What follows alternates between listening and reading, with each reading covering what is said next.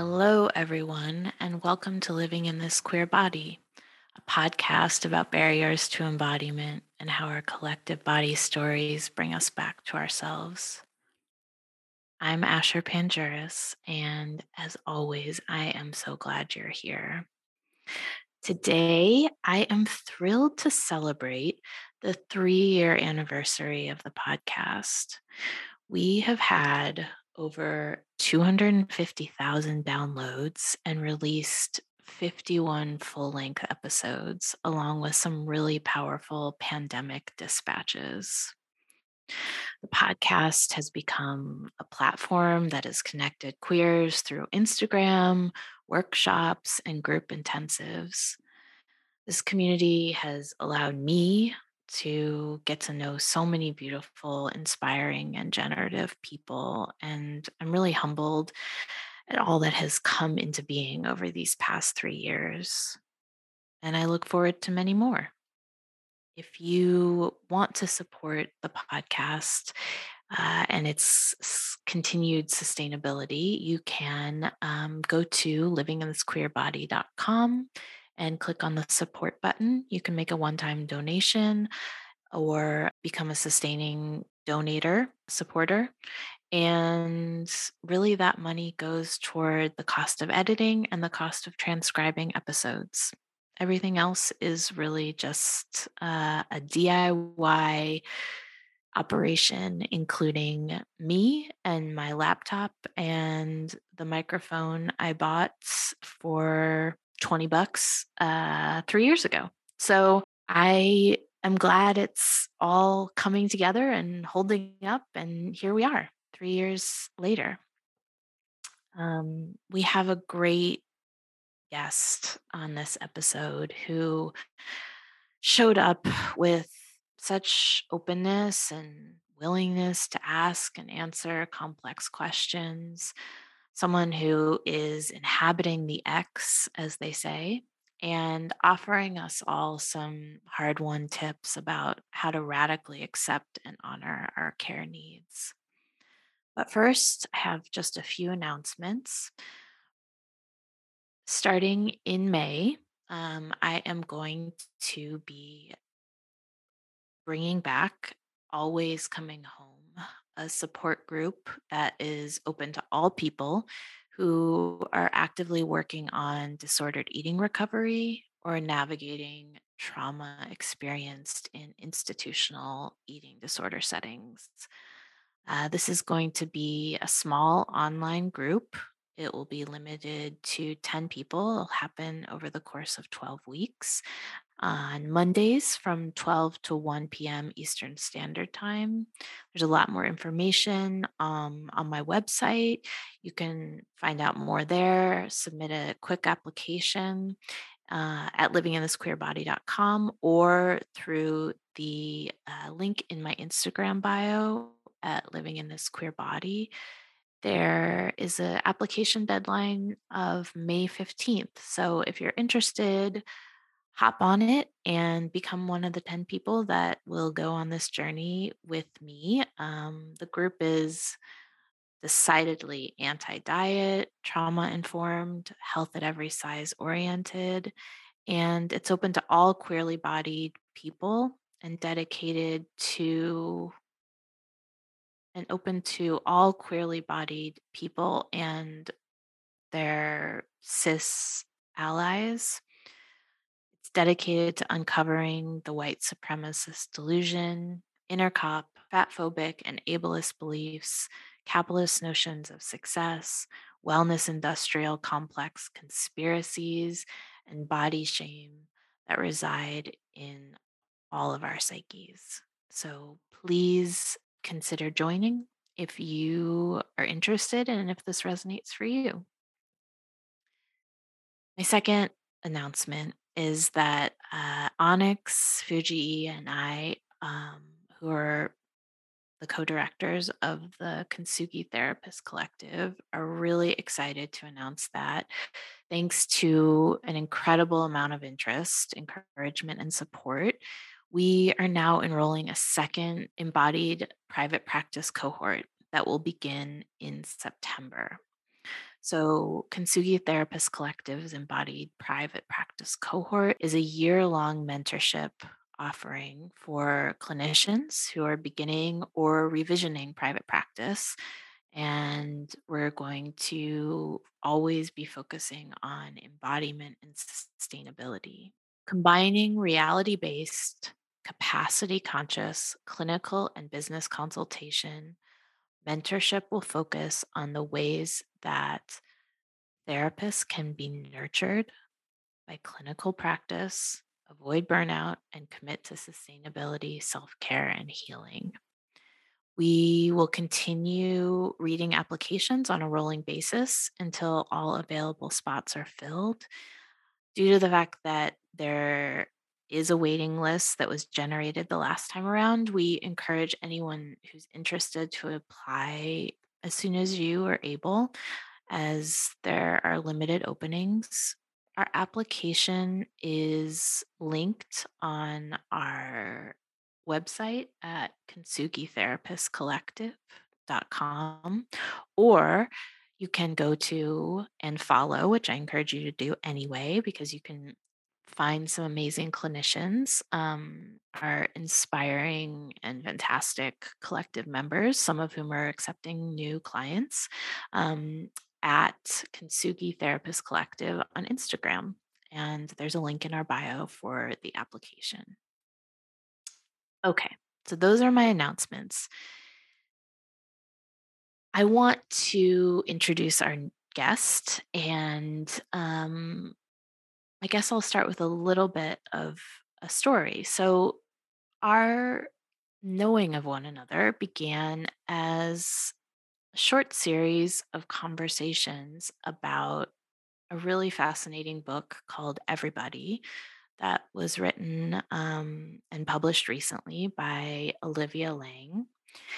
During the second year of the pandemic, um, Joey and I started talking about the challenges of embodiment and kind of our own efforts individually uh, to access discourses around what gets in the way of knowing and being able to name our body experiences. And so what started as as these kind of conversations during um, during the second year of the pandemic became a full length interview in which Joey Soloway and I talk about their trans family, the six genders in the Torah, the feeling of cross dressing as a cis woman, the importance of having a coven or a care team as a trans human, moving away from admin as a love language, naming what often goes unnamed, epigenetics, and much more. If you don't already know, Joey Soloway is an artist, activist, and filmmaker.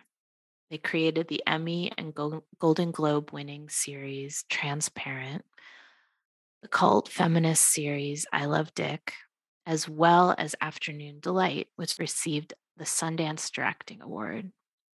They are currently working on the South Commons Experiment, a documentary about race, architecture, and memory. They are the co founder of 5050 by 2020, launched East Side Jews, and are on the board of Nefesh Temple. They are amidst development on podcast, television, and film projects that fulfill the Topple Productions mission of elevating marginalized artists and their stories. Thank you so much for listening. I hope you enjoy this episode. And if you do, give the podcast a five star review and share it with someone you love. Thanks so much for listening.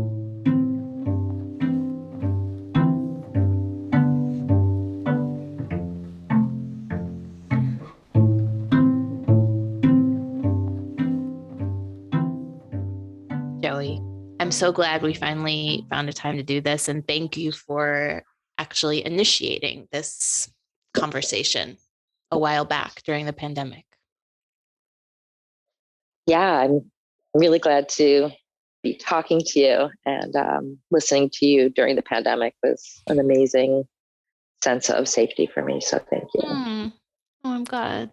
As always, I will start with this question. And as I've said to many guests, I I actually have have tried to answer this question myself many times, and um, I think it's a it's a really complicated one and, and always evolving. So we'll see how it lands today for you. But I, I guess I'm curious about maybe one of your earliest memories of um, either being in a body or any messaging you got about early on in your life about what it meant to be in a body. Yes, of course. I thought about this because everybody shares it. And I, I, I guess I always go back to this memory that is quote unquote my first memory. And I don't know if it comes from a photograph or from stories or from a feeling, but I think I can, you know, rely on it as my first memory. I don't know if it really is in my body, but I was standing at the window of the apartment that we lived in, waiting for my parent to come home. And there was like a circular driveway in the front of our building, and I would wait to see their car enter the circular driveway. And, you know, just kind of like waiting for, at the time, it was my dad. But um, she's, you know, my parents was waiting for her to get home. Mm.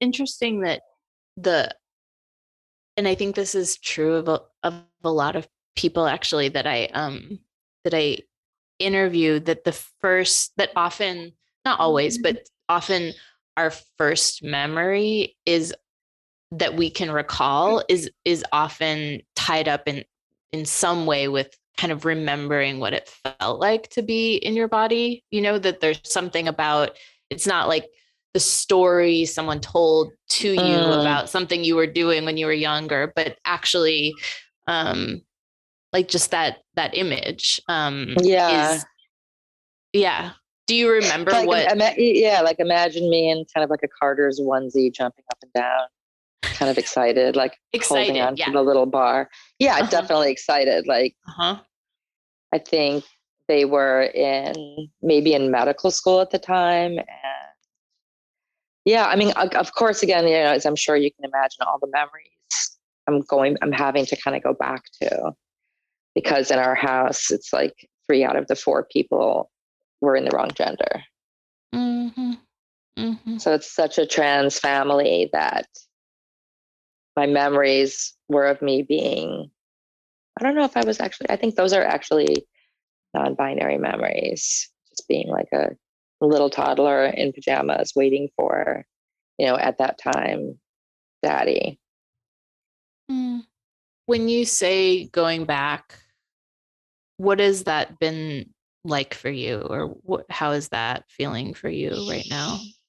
Yeah. Um, I mean, I'm really at the beginning of it. I'm really starting, you know, to realize at this late age, you know, what my gender really is. So Hmm. I'm in a recovery process as well, where I'm going to be like kind of doing the inventory. And I'm so excited to hmm. revisit, you know, all of these memories that I experienced as, you know, being perceived as cis and female and kind of knowing something was wrong but not knowing what. So it's like I have to like keep going back to different periods in my life and being like, okay, that was, you know, that was me cross dressing as a woman, you know, this was me cross dressing, you know, and this was me in Mhm. drag and and um it's deep. I feel like it's gonna take me a hundred years and I'm on like day three. how how do you get to the place where you're excited about it because I, I- I guess i mean i find that to be really interesting and impressive or something like that but i you know from my own experience i guess i i think i still have a lot of um a, a kind of protective uh, avoidance or dissociation around wanting you know having having a curiosity. I guess it's it's developing over the years um but like a curiosity about returning to memories where i clearly was you know operating as a kind of a cis you know young girl and that it, it, even just saying that is kind of Yeah, like, it's really true. Yeah, it's, It's- awful. well it's yeah it kind of feels awful but also is it's it's true i mean it's it's sort of true like that's how i was being perceived and how i was socialized and so i wonder what the excitement what's the excitement for you Well, it's not exciting, but unfortunately, it's necessary. You know, Mhm. exciting would be like had I been assigned X at birth. You know, that's like what we all dream of is like ha- that we had been born as we are and seen as we are from the moment we were born. mm-hmm. And so I'm always comparing things to that. You know, I'm, I'm always comparing my amount of trauma to cis people who don't have to have that reckoning with their past, their gender, and mm-hmm. in particular their per- i mean i just feel like my whole personality or much of not my whole personality a certain amount of my pe- personality was informed by you know not knowing that i was trans and and, try- and not understanding why i didn't pass as cis and not having even these words. Yeah. Yeah. Do you do you have a sense of what helped you to be able to access the words? Um i think you know i haven't quite like really shared the words yet i haven't made anything as joey. Mm. and so there's nothing that really i've even written down about you know what it means to be seeing myself as a guy who was assigned female at birth and so my gender is x and end of story you know in terms of any interventions i take or what you know my pronouns are it's just like it's that simple mhm. and i feel i feel like i'm just kind of trying to i think i feel like i'm trying to get through every day in a world that doesn't understand you know what i am Mm. so the big the big questions of like what was truly me and what was me not only being trans but also was me thinking that behaving like a woman or like a girl was like this necessary thing to get what i wanted like i really struggled with that for nigh on 50 years or 40 years Mhm. I was always like, why does everything feel so weird? And why, you know, why doesn't this make sense? And, you know, people see me as a powerful woman, like, no idea what they're talking about, you know. Like, as I started to gain power in my career, you know, I was started to realize that, like, I had actually been dressing as a guy and being one of the guys and just being a dude, but being so in a very just like buddy way. Mm. And now this like new thing, you know, like me realizing like how people are calling me ma'am and people are treating me like this kind of woman and you know i mean just the, all, all the disassociation that you do when these things have been happening throughout your life and you don't know why. Yeah. i think for me i just thought i was a feminist. It never occurred to me like oh i'm a guy. Shit. Wow. Mm. you know? Mhm. And I, I look to people like you and everybody younger than you, kind of just like get a clue about what the possibility is for me as somebody whose gender is X. Because very few people my generation, you know, are that I hang out with. Yeah. Yeah. Yeah. I mean, I, I've talked about this on the podcast, but you know, I mean, I I sort of do the same thing, and I I, I think it's really it's such a strange experience. Like I look to my my daughter is almost 13 and you know it's and she's very comfortable you know in the at this point in you know the gender that she resides in. And yet it was it's really like the expansiveness of how her generation sort of just relates to gender and queerness and and all of that that that yeah. even allowed like uh, allowed me to feel like it was okay to kind of assert or name my you know my identity as non-binary. And oh, i Yeah. am like a queer you know you and like it's similar like you made this you know you've made work about transness. You've made right. right and like i've i am like a therapist who works with with like right right. trans people right? And i and yet it- there's something about like occupying i don't know like occupying your own body um that is i i- sort of beyond language. I, I don't know i don't know Yeah. exactly what i'm asking but or but i think i understand or i i think i understand a little bit of what you're you're kind of getting at there. Yeah, it's like it's almost like I feel a little bit like that I have to go through life as this like sacrificial lamb for the old people. Because like the you know how you they say like Mm, if you're born in the wilderness like the young people were born in the wilderness where they understand that pronouns are a portal. You tell somebody your pronouns they could change the end of the day or the next day or never. Right. And they get it in a second. They get like new name new pronouns done you know and i don't know i just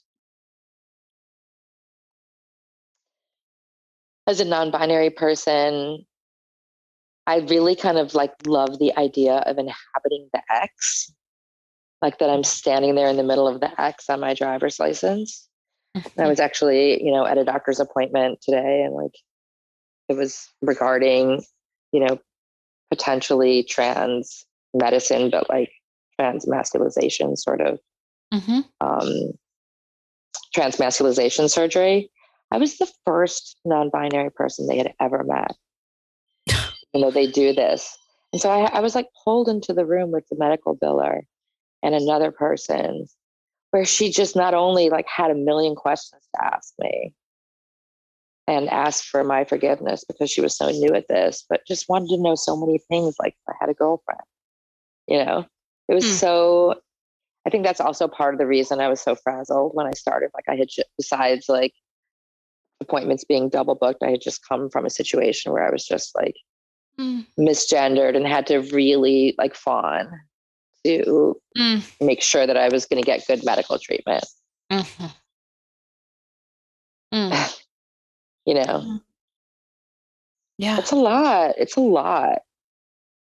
And then to be like, oh, and I do have an anxiety disorder, you know, and I'm trans, and you know, like I'm driving, you know, like it's a lot. yeah. And I, yeah and get and just being misgendered and having to be really nice about it because if you say the things you want to say then i think like especially when it comes to medicine you know you're gonna they're gonna be like not treat you as well. Hmm well not just medicine every situation i'm in where i'm dealing with a cis world and i'm trying to whatever it is pitch something or sell something or get something i'm always having to fawn like disassociate and fawn hmm Do because you, everybody like yeah just wants to yeah all of the things that people do you know especially of my generation you know misgendering you and then needing to apologize and talk about themselves for 20 minutes afterwards yeah, totally. I know. Ugh. I guess I'm just wondering if you, I mean, it, it maybe you don't know what the implications of this are, but I- guess I wonder if you, you know, have been noticing at all what the what the impact of that kind of like fawning response um like the cumulative impact of that has been for you? I mean you mentioned anxiety but I- i just i guess the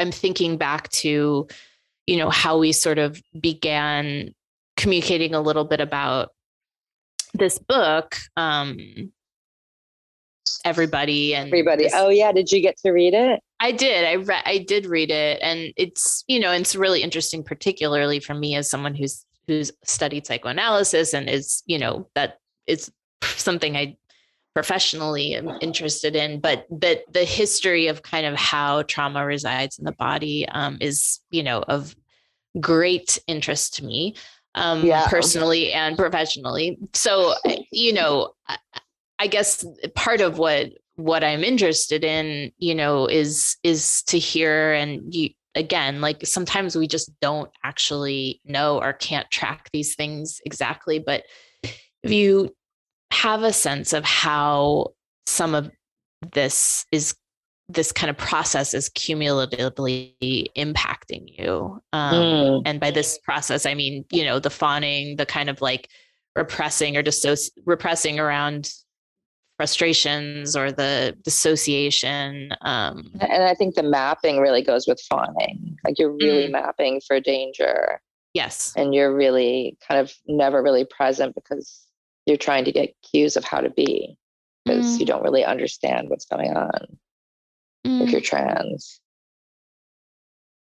mm, So yeah, I think like I'm just kind of now recognizing that taking up residence in my body isn't just about feeling my body, but I'm kind of like all hands on deck collecting multiple parts of therapy in my life to really try to name um, the system around my body, the parasympathetic system, the vasovagal system. I guess with my therapist, I call it the honey, the mm, stuff in my body that I want to have so that when something good is happening, that I know it's good and I can enjoy it. mm. And it's been working. It's really working. I'm also working with somebody who does Feldenkrais. Mhm. So she's kind of like activating the feeling body through like me noticing my skin Mhm. and then connecting to like what's happening i think between the skin and the bones like everything in the muscles and so she's like helping me she's almost like a witch who's conducting the sort of like phys- physio soul of my body Mm. when i'm working with her and then i'm working with my therapist on just like really knowing how to enjoy being because I'm really used to controlling and running everything, taking Mhm. care of everybody. I used to say that like I wanted to make t-shirts that said admin is my love language. I just love taking care of people's tedious shit for no reason. I don't know why. I love organizing, I love planning. But it's really made it so that I don't ever, you know, just chill and let other people take care of me. Mm. I can totally chill as long as I, as long as I've taken care of all the details. Right. Um, but it's this very, yeah, very like kind of in some ways lonely thing where I'm like always trying to run the show of reality so I can feel safe. Mhm. So yeah, I'm I'm into it. As I said, I'm like just starting, going like, okay, Joey has a body. I know Yeah, I miss so many years. I miss like four, 50, so many years. Yeah. That feels that grief is is right there. Yeah. Mm-hmm. Mm-hmm. Does that feel does it feel like um I, I guess maybe I, you know, I just said grief, but maybe it I don't know if it feels like grief to you, but missing missing the years of being less of an administrator of your life and the lives lives of others and more of a, an experiential being like that to me that feels like grief in my body but i don't know what it Mm. feels like exactly for you maybe there's some other sort of association Yeah. I think like the grief is more about just like the embodied part of life that I think I missed, you know, like just having all the wrong sex with the wrong people and not quite knowing what was going on. But I think as a person, I feel in some ways like, you know what, this was for me to figure out at 40. Or 50 or you know to understand that my parent was trans around when I was 40 and to realize that I was trans I guess around when I was 50. So this is I feel like this is my journey, you know, this was where I was meant to be. Mm. And I didn't really miss out on embodied experiences. I did I do love directing. I do love producing. And when I'm Mhm. on the set and I'm making things, I'm like a hundred So I had a ton of those experiences, but they were all when I was in charge and running the show. I don't have them like in play. I don't have them like in hobbies. I have Mhm. them at work.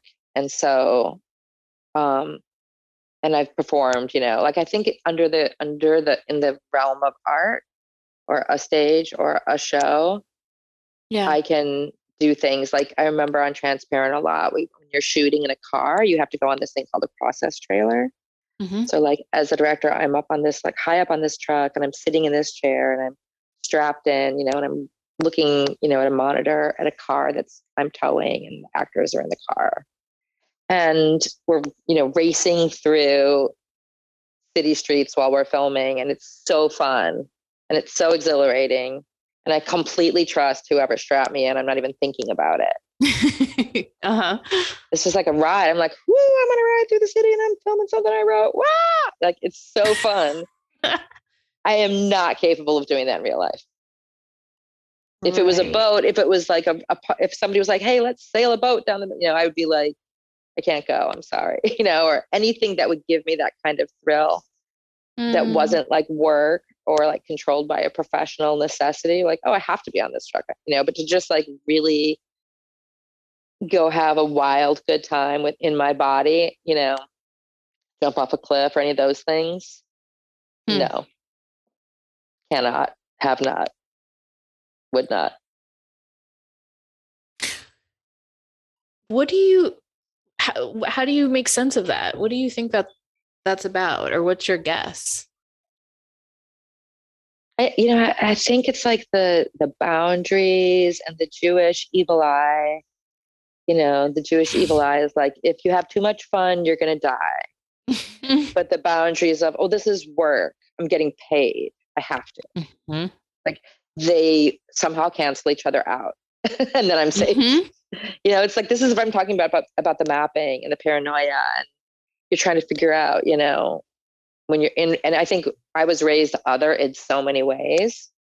Faith and i were were raised in a um, racial experiment where it was kind of this sociological planned utopia to use architecture and urban planning to help black people and white people get along Mhm. and so we were white in a black world, but felt black. My sibling and I were both being raised as girls, as girls, but we were boys. Our dad Mm. was presenting masculine, but was a woman. I mean, like, there's a real, as my as my previous therapist used to say, she used to be like, Joey, it's a wonder you're walking and talking. She was just like, I can't believe you get out of the house. Like the no, the ways in which there was no ground to stand on in the in our childhood, even though it was so exhilarating because we were in the middle of a huge movement, but like there was no basic, there was no like ground. Like these are your genders. This is your race. this is your body. Mm. Is, Mm. Yeah, so there's something about the per, like the kind of parameters or structure of of work versus play or work versus sex or whatever that helps Right. that kind of helps create that ground for you yeah, or like, you found play, that. play play is not allowed. Like Right. if you're gonna play, something will go wrong. I promise. Mm. You know like you weren't watching you weren't being careful and i think this is like the kind of post holocaust generation like hyper vigilant Yep. you know parents that i come from where Mm. watching and keeping an eye on everything is another trauma response Mhm. feeling of you know somebody wants to kill us so i get it Hmm. all the epigenetic stuff Right. Do you, for folks who don't know, I mean, you kind of just explained it, but for folks who don't know what the epigenetic stuff refers to, I mean, it essentially for for your you know from your experience, there's been a, a lot of research. Um, you know, for, yeah, basically, yeah. I just Yeah. try when people don't know, I just say like, I, I, scientists tortured a mouse with you know poisoned strawberries. That that mouse's great great great grandchildren didn't like strawberries. Yeah. wouldn't go near strawberries. That's that's basically it. yeah, You know, great Yeah. great great grand mouse.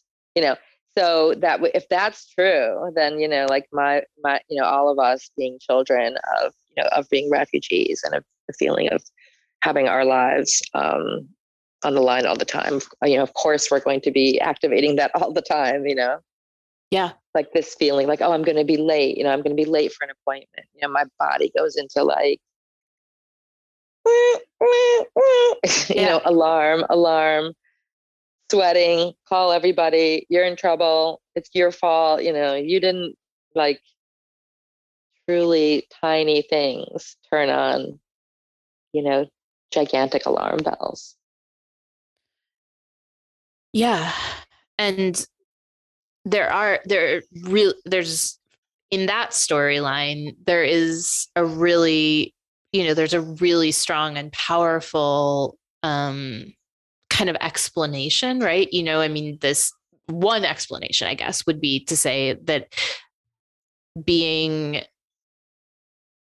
in a lineage of Holocaust, survivors is one explanation right for that kind of hypervigilance and and and all of those responses and it lives in your body. And yet i think it's it sounds like on top you know in addition to that what we're talking about is also the the kind of the the experience of being trans having been out as queer but not out as trans like the the kind of different registers of either like neat explanations and then also this sort of like uh the the kind of inexplicable not inexplicable but just you know the narratives that fall apart a little bit um that aren't as as sort of simple to tell um, Mhm.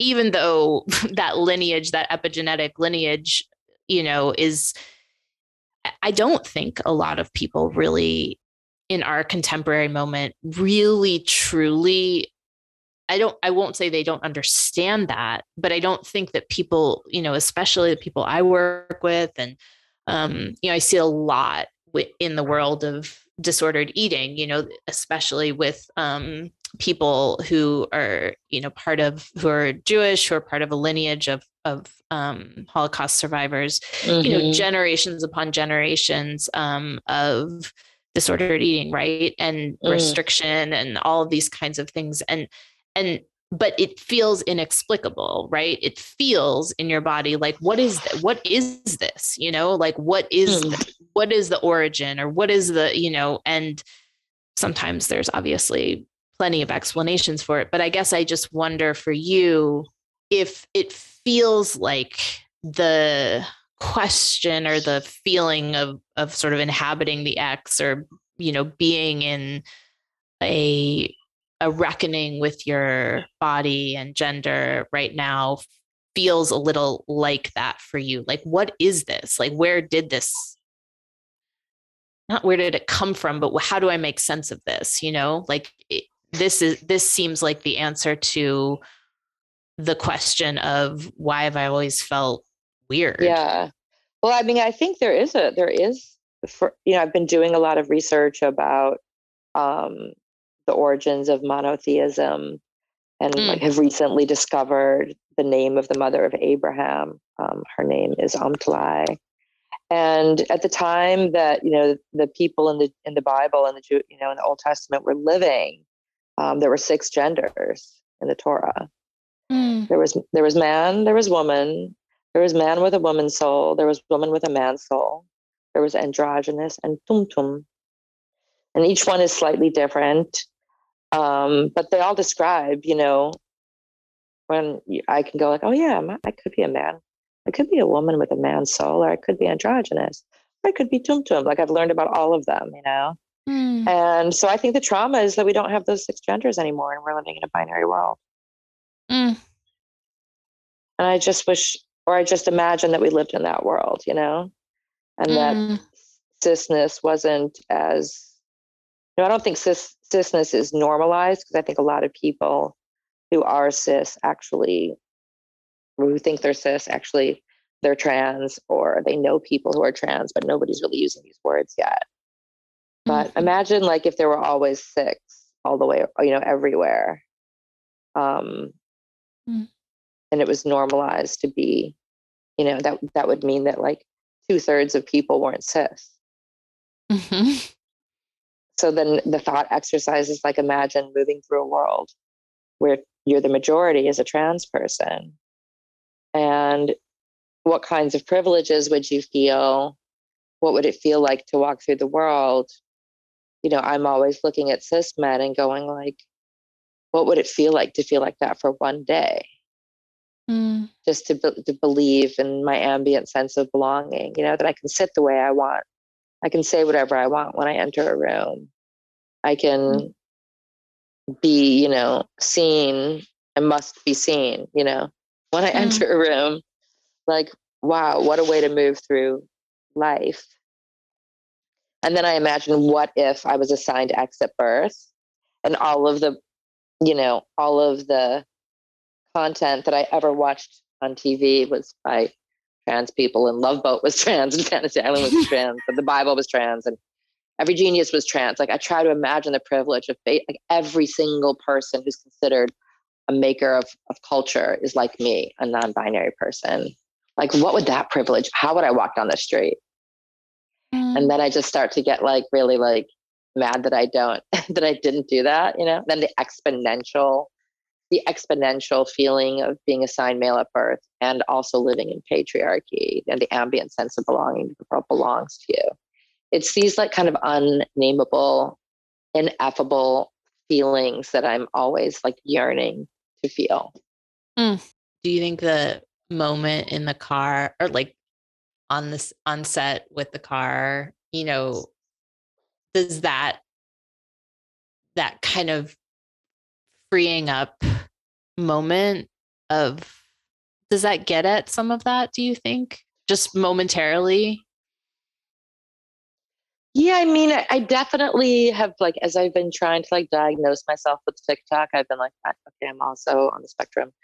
But I definitely know that I have to put like very heavy blankets on me and pillows on my head hmm. for 10 to 20 minutes to just kind of recharge. And that's always just been me in my life. Of course, I hmm. look back and I'm like, oh, that was, you know, that feeling of being overstimulated and needing to kind of, you know, feel like you're under like what you're being held. yep So now that I recognize that as just one of my coping mechanisms, I'm like, oh, this is part of this is one of my strategies to just kind of like transition or to feel better. So there is something about like I think the restriction of like somebody else, the safety guy, has strapped me into this chair. I actually can't move. Like it's just similar to the feeling of like the Temple Grandin like squishing, or for me, like a huge anxiety blanket on me and Mm. like a weighted blanket and weighted things. And then I kind of can retreat into the space like within my body and Mhm. re- reset and then kind of reemerge into the world. So yes, I know that's a strategy of mine to just kind of clock out Mhm. and allow, yeah, like allow whoever's in charge of safety on the show to be like, okay, this is your, my life is yours, you know. Um, but like the actual moving through the world and just kind of being yeah and not being filled with self hatred or fear. Um, yeah, I think it just like takes doing. It takes active, active doing. Mm. Are there people in your life or that you know or that you see that are kind of helping you to, I don't know, like chart some way through or towards you know, that doing, like the practicing of Mm, of that? yeah, yeah. I'm really, as I said, like I, I work with a therapist. Yep. I work with somebody on the Feldenkrais kind of overall system, and I'm also in recovery. So all three Mhm. every day, you know, we're all really kind of on the same track. I'm, I'm like I'm working very hard to name the unnamed parasympathetic system. But you probably have a better name for it. It's like your soul body or your Mhm. your body body or your, your mind body or I don't know what it's called, but it's yeah, I guess it's like the honey to just be able to activate the part where you can feel good. But yeah, I have a group of, you know, we have a, I have like my coven Mhm. that I'm in circle with and ceremony with all the time.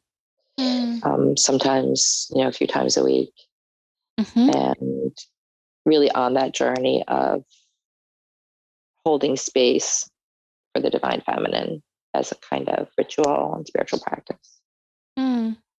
It feels important to to sort of underscore that just because um as much as you know we might say or you and I might say like the these you know kids these days like they you know they can they can think more fluidly about lots of things and you know all of this you know which is is true you know on uh, in a lot of ways the discourses are are really becoming much more expansive about bodies and gender and sex and all sorts of things. But i i also think that you know there is there is always a kind of a need uh, at least that I feel, you know, to remind even my younger patients, you know, of the fact that kind of we all need a coven or a team or Mm. uh, you know that the body needs our bodies need a care a care structure right like that we Yes. that that is necessary um for many of us um and i don't i don't i think that when you were talking about the kind of like um jewish evil eye the idea that like something will happen if you don't you know kind of you know if you play right? Or if you it, it almost feels like yeah we need we need these kind of reminders that nothing bad is is maybe going to happen or or that you can you can do hard things or go to the doctor's appointment that feels super invalidating because you have to because you need to access care. And what kinds of support do you need before and after that? Or you know uh, like there's there's just a lot of work essentially in trying to stay alive Yeah. and trying to stay in your body um Yes. Yeah. I mean, I think that idea of like, you're not in trouble, you haven't done anything wrong.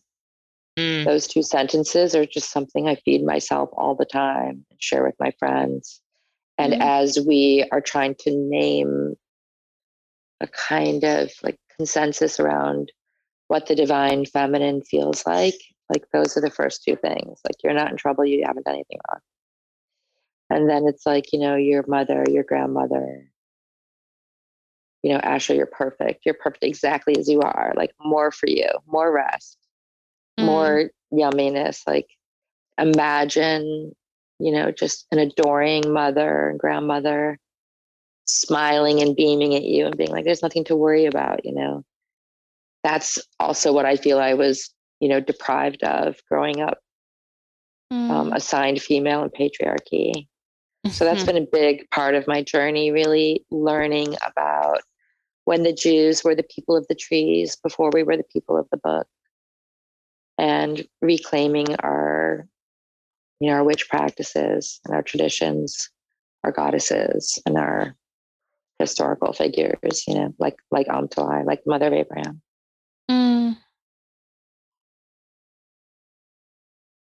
Has this thank you for sharing that. I mean i think that's that's really powerful and i i guess i I think about you being a parent and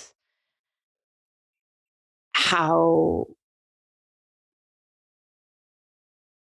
how it was or how it has been for you to i don't know to navigate some of some of what you're navigating now um, reflecting on parenting younger children let's say for instance and um, whether or not you felt as if or you feel currently like you did have a focus on offering or trying to offer those kinds of affirmations or that kind of you know you're not in trouble. It feels it feels very much like something that is you know optimally not always at mm-hmm. all but mm-hmm. optimally said to children right? Like you you're not in trouble. You didn't do anything wrong. You're you know your body is perfect. You're you're like you deserve rest. Like it's you're okay. right. Yeah. Like it feel it, it, you know it's like kind of a, these affirmations that i wish you know every child and every like a inner child of an adult right? Like that mm-hmm. would have. But did do you feel like you had kind of access to to that or have had you mean as a parent or as yeah, a child as a parent, as a parent. Mm-hmm. um i mean i think transitioning while parenting really allowed me to see that you know i have an i have a child who's in his 20s and I have a child who's in his teens. And so I hadn't transitioned for the older one. And I was just like, yeah, a lot like the self hating mom, you know, comparing myself to other moms, um, mm. feeling like I was a failure as a mom. And then for my second kid, I'm just like, God, I'm a great dad. I'm just here all the time. I'm just like obsessed with my kid instead of my job. Wow, I'm amazing you know mm-hmm. and i'm still working you know but like just the the transition of that feeling of like you know a lot of men like never make their kids dinner you know they come home from work and and somebody's taking care of it and so it's a much lower bar for me as a trans masculine person to be an amazing parent you know? Mm. like wow i'm making a living and i'm really also showing up for my kid. Like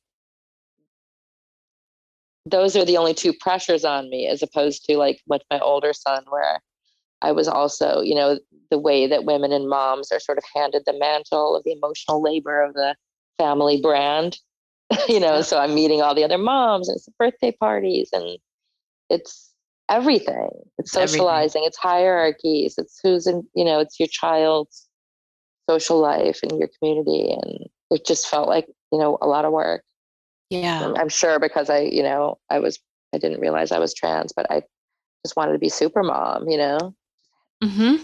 overdoing in all ways. Mm. Mm-hmm. Just want to be best mom ever. Didn't want to be a bad mom. Mm-hmm. Yeah. I am a mm-hmm. fantastic dad. I'm so emotionally connected. You've never seen a dad like this. Mm-hmm. right right, right, right. Totally. No, I get you. I hear it. Yeah. It's, ama- it's kind of amazing. Mm. Yeah. switch. Right. Exactly. Flip a switch. Right. Right. Yeah. Mm. Yeah. Well, you know, I I really appreciate you um kind of coming into conversation with me in in a moment i guess we always are actually in these moments where um we're in transition quite literally like we you know we've never arrived but i think some people feel maybe like they've arrived and um but it, i just think it's a real it's a real gift both you know to me and to the people listening that that you are keep eh, keep being struck during this conversation by kind of feeling like you're granting permission just by by example sort of by saying you know when i was a mom i you know was doing this and i put so much pressure on myself. And it it it it sort of just i don't know it kind of normalizes this idea that like we there are different parts of ourselves and some of them just don't aren't they don't work they're not working for us and we we move into parts that feel mm. more resonant mm-hmm. and that I, I just really appreciate you kind of naming that and being uh kind of being in the mix of all of that and and Yeah. telling your story if that makes sense Yeah, it's like it's it's sort of like there's for me I find when I as a masculine person I have much more available femininity. And so like the the abundanza feeling of like hey, everybody come over I want to cook dinner for everybody like as a patriarch has a lot less self-hatred than what the fuck did I do? I invited 20 people over now I have to make dinner for them. Fuck.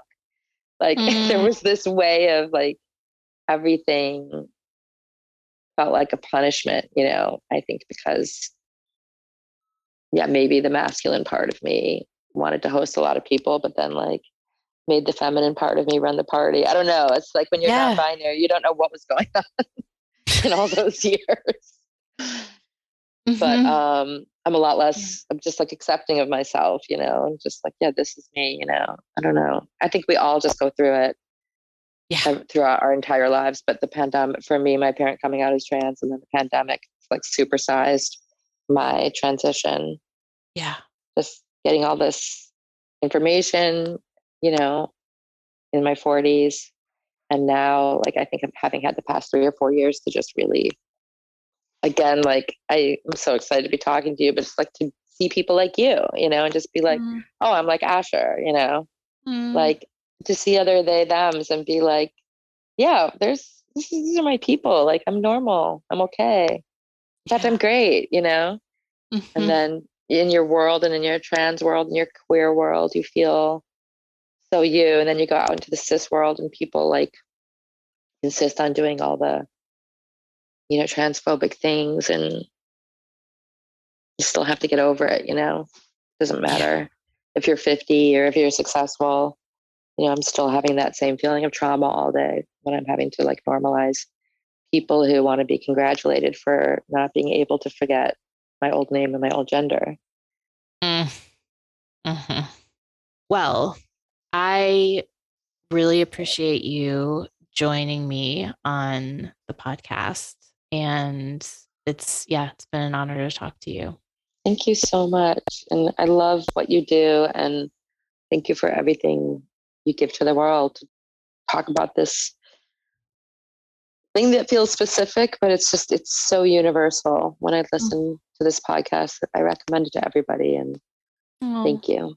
Thank you.